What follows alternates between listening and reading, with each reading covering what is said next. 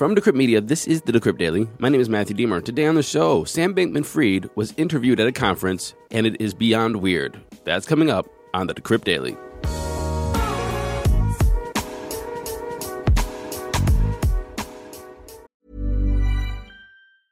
Hiring for your small business? If you're not looking for professionals on LinkedIn, you're looking in the wrong place. That's like looking for your car keys in a fish tank. LinkedIn helps you hire professionals you can't find anywhere else, even those who aren't actively searching for a new job but might be open to the perfect role. In a given month, over 70% of LinkedIn users don't even visit other leading job sites. So start looking in the right place. With LinkedIn, you can hire professionals like a professional. Post your free job on linkedin.com slash people today.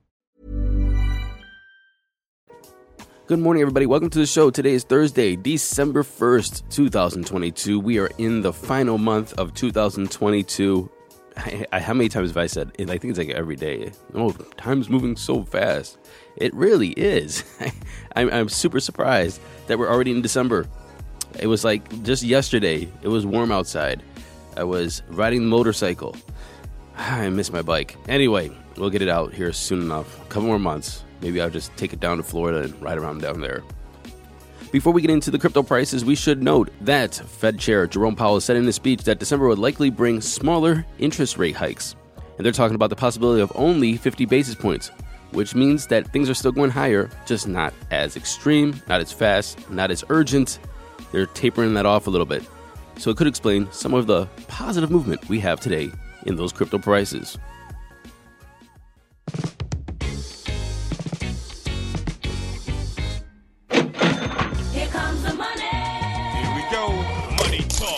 And the time is 9:30 a.m. Eastern Standard Time. We have Bitcoin sitting at $17,050, up 1.3% in 24. We have Ethereum at $1,274, up 1% in 24. Tether's number three. Binance is at 292, down 2.2%, and USDC is number five. Rounding off the top 10, we have BUSD, XRP, Dogecoin, Cardano, and Matic, which is up almost 6%. It's at 91.8 cents. The total market cap has climbed $7 billion overnight. It's at $857.5 billion. We have a BTC dominance of 38.3 and an F dominance of 18.3. Moving into today's headlines, and like I said in the intro, there was a summit called DealBook Summit. It was an annual event hosted by the New York Times, and it was moderated by Andrew Sorkin, and he's an award winning journalist, a CNBC anchor, He's the author of Too Big to Fail, the story of the collapsed Lehman Brothers in the 2008 financial crisis. He also is the co creator of the Showtime series Billions and the founder of this Summit DealBook. Basically, he's doing well for himself, very well. And so, Sam Bankman Fried, he was a speaker at this summit. He's been on there even through this whole fiasco. Everybody's like, why is somebody having him speak at this event or continuing to have him speak at this event?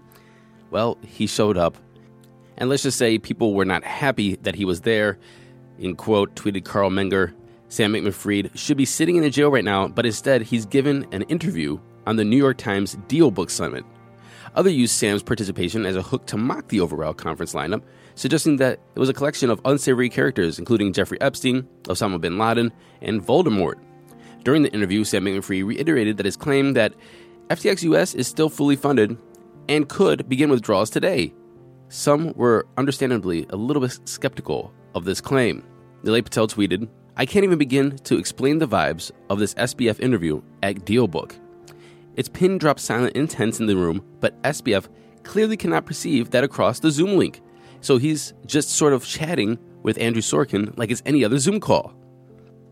Tony Battista, the co host of Tasty Trade, tweeted this hashtag SBF, allegedly one of the brightest people in the world, with his defense said, I didn't understand the risk. Sorkin has been getting a lot of feedback online for saying that this was a softball interview. Some people are saying that Sorkin was going hard in the paint with some of the questions. Sorkin asked Sam Bankman Fried if his lawyer suggested speaking at the conference was a good idea. Sam Bankman said, No, they're very not much, adding that he felt that it's his duty to speak. Sam Bankman Fried told the virtual audience that he made a lot of mistakes, but never tried to commit fraud. I like that he's put never tried to commit fraud, even though he committed fraud. Allegedly, right? He said, in quote, I was not really cautious enough from a downside perspective. I was looking at 30% down move. Then what happened was a 95% down move. HubSpot's Kieran Flanagan tweeted this I remember when Bernie Madoff was caught and he did that softball interview with the New York Times conference whilst chilling at the beach. Oh, wait, of course, that didn't happen. CoffeeZilla, I want to really point you guys to CoffeeZilla, did a whole beautiful tweet thread about this whole interview. Link is in the show notes. But CoffeeZilla tweeted this The crowd erupted in applause as interviewer thanks Sam Bankman Fried for coming on. Uh, what? This man is a psychopath criminal who just lied for an hour straight. He continued to say Sam is putting on a bullshit masterclass on the New York Times interview. And then he put a thread. So, what else did Sam Bankman Fried say in this interview? Well, Decrypt wrote up a beautiful article highlighting all of it. Link is in the show notes, but here is the gist. On regulation, he said, there's a bunch of bullshit that regulated companies do to try to look good, adding that FTX was engaged in cultivating a favorable public image similar to that of larger companies. What did he say on reflecting on the crash? He said, I've had a bad month. The crowd laughed in response. Ha ha, ha ha ha. On philanthropy, he said, My donations were mostly for pandemic prevention. And when asked about the nature of his donations to various political campaigns, he said, It was on both sides of the aisles. I was not viewing it as a partisan exercise. Sam was also asked about funds he gave to different media companies and whether he was giving it to them to get preferential treatment in the press. He said, I was looking to support journalists that were doing great work because I think what they do is very important. I think it's healthy for the world that there is real investigative journalism. On the real estate in the Bahamas, he said, It was not intended to be their long term property, Sam said in reference to his parents' property in the Bahamas. I don't know how that was paid for. Ha ha ha ha. Okay. On risk management, he said, a lot of what we ended up doing was focused on what was a distraction from the extremely important area, and that was risk, he said. There were absolutely management failures. okay. On the polycule, a word that I just learned a couple weeks ago. He said there was no wild parties here. We would just play board games. this is getting tiresome. I will continue though. On his amphetamine use, which I don't care really what you do in your personal time, but this is what he said. I've been prescribed various things at various times to help with my concentration. I wish I had been more focused over the past year. On how much money is left, he said, I don't have any hidden funds. He said that he's down to about $100,000 in his bank account, and he put everything he had into FTX. On whether he's ever lied, he said there were certainly times when I acted as a marketer for FTX. What the hell does that mean? I act like a marketer. Marketers just lie and you just lie about people's funds and steal people's money. Anyway, this goes back to my statement yesterday. The fact is, you can't trust this guy. The people keep platforming this guy. He keeps spewing lies. People keep letting him spew lies. Like nobody's ever just said in this whole interview, I don't think, that said, hey, no, that's bullshit. Can you tell us the truth? The polycule, there are no wild parties. We would just play board games. Can you just tell us the truth, Sam? On his parents' real estate, I don't know how that was paid for. We weren't planning to stay here for long term, but hey, look, they got some property here. I have no clue about it. Come on, Sam. Look, if you want me to stop covering Sam Fried and FTX, please write in Matthew Aaron at decrypt.co. That's M A T T H E W A A R O N at decrypt.co because I'm actually getting sick of doing this. I'm sick of actually platforming this nut job, this scammer, this fraudster, allegedly. And I'm really getting sick of just keep promoting this guy and, and, and allowing this weird narrative that some media companies are grabbing onto. And I'm just keep on rolling this because this is crypto news, but I feel that I'm doing a disservice to other news. And I also feel that I am being part of the problem of keep platforming a guy that should be in handcuffs. So if you want me to stop reporting altogether on this crap, let me know. Because I woke up this morning, I saw this article, I saw this interview, and I said, enough is enough. Can we just arrest the guy? And unless that news pops in the feed, I feel like I shouldn't even be talking about him. Again, Matthew at Decrypt.co. Let me know what you think. I can go both ways. I could continue to talk about them, or I could just drop them like a bad habit. Moving into some news that doesn't have anything to do with Sam Bankman Fried or FTX. Oh, wait. I'm sorry, actually. It does kind of have something to do with FTX. Wait. Telegram announces plans to build a decentralized crypto exchange following the failure of FTX. Pavel Durov, the CEO of Telegram, announced that the company will be building a non custodial wallet and decentralized exchanges that will let millions of users safely trade cryptocurrency. He said this in quote, This is a way that we can fix the wrongs caused by excessive centralization, which let down hundreds of thousands of cryptocurrency users. Charles Hoskinson, the founder of Cardano, said this in quote, the failures we're having aren't failures of protocols, aren't failures of DeFi. They're failures of trust. They're failures of regulation. They're failures of people.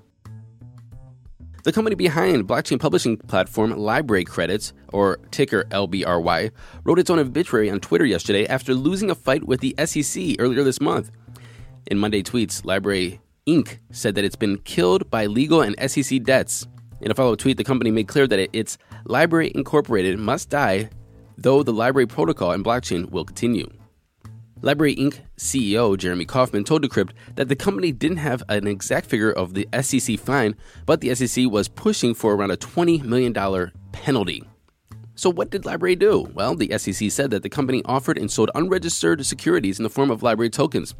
LBRY Inc., of course, claimed their tokens were not securities, but rather its LBC token functioned as digital currency that was an essential component of its LBRY blockchain. So, what is LBRY? Well, LBRY is a blockchain based platform that allows users to share video content without third party intermediaries. It has been in the past described itself as the decentralized YouTube of sorts, and it boasts its lack of censorship on the platform. LBRY Inc. sold those digital assets from July of 2016 to February of 2021, the SEC said. Experts told Decrypt that this ruling gives the SEC a leg up on if it wants to label all cryptocurrencies as securities and target digital asset exchanges like Coinbase in the future. The CEO, Jeremy Kauffman, said that the SEC has very much demonstrated that they're out to damage or destroy the cryptocurrency industry in the United States. And finally, everybody's tightening their belts. Mass layoffs continue to plague the crypto industry as San Francisco-based crypto exchange Kraken, they announced today that they're cutting around 1,100 employees or 30% of its staff. Kraken founder and outgoing CEO Jesse Powell shared his reasoning behind the most recent wave of layoffs, citing broader economic concerns and the crypto bear, of course. Since the start of the year, macroeconomic and geopolitical factors have weighed in on financial markets. This resulted in a significantly lower trading volumes and fewer client signups. We responded by slowing hiring efforts and avoiding large marketing commitments. Unfortunately, negative influences on the financial markets have continued, and we've exhausted preferable options for bringing costs in line with demand. Kraken, in my opinion, are being very generous. They're giving their departing employees 16 weeks of severance pay, performance bonuses to some, four months of healthcare post departure, and other benefits. Jesse Powell continued to say, I'm confident with the steps that we're taking today will ensure that we can continue to deliver on our mission, which the world needs now more than ever before. I remain extremely bullish on crypto and Kraken. Thank you, my friends, for listening to this episode of the Decrypt Daily. Today is, what is today? Is today Wednesday or Thursday? I have no clue. I forgot already. It is Thursday. I'll be back tomorrow with our week in review. It's a lot of Sam Bankman Fried stuff. Again, email me, Matthew Aaron at decrypt.co. I'd love to hear from you. And until then, happy hodling, everyone.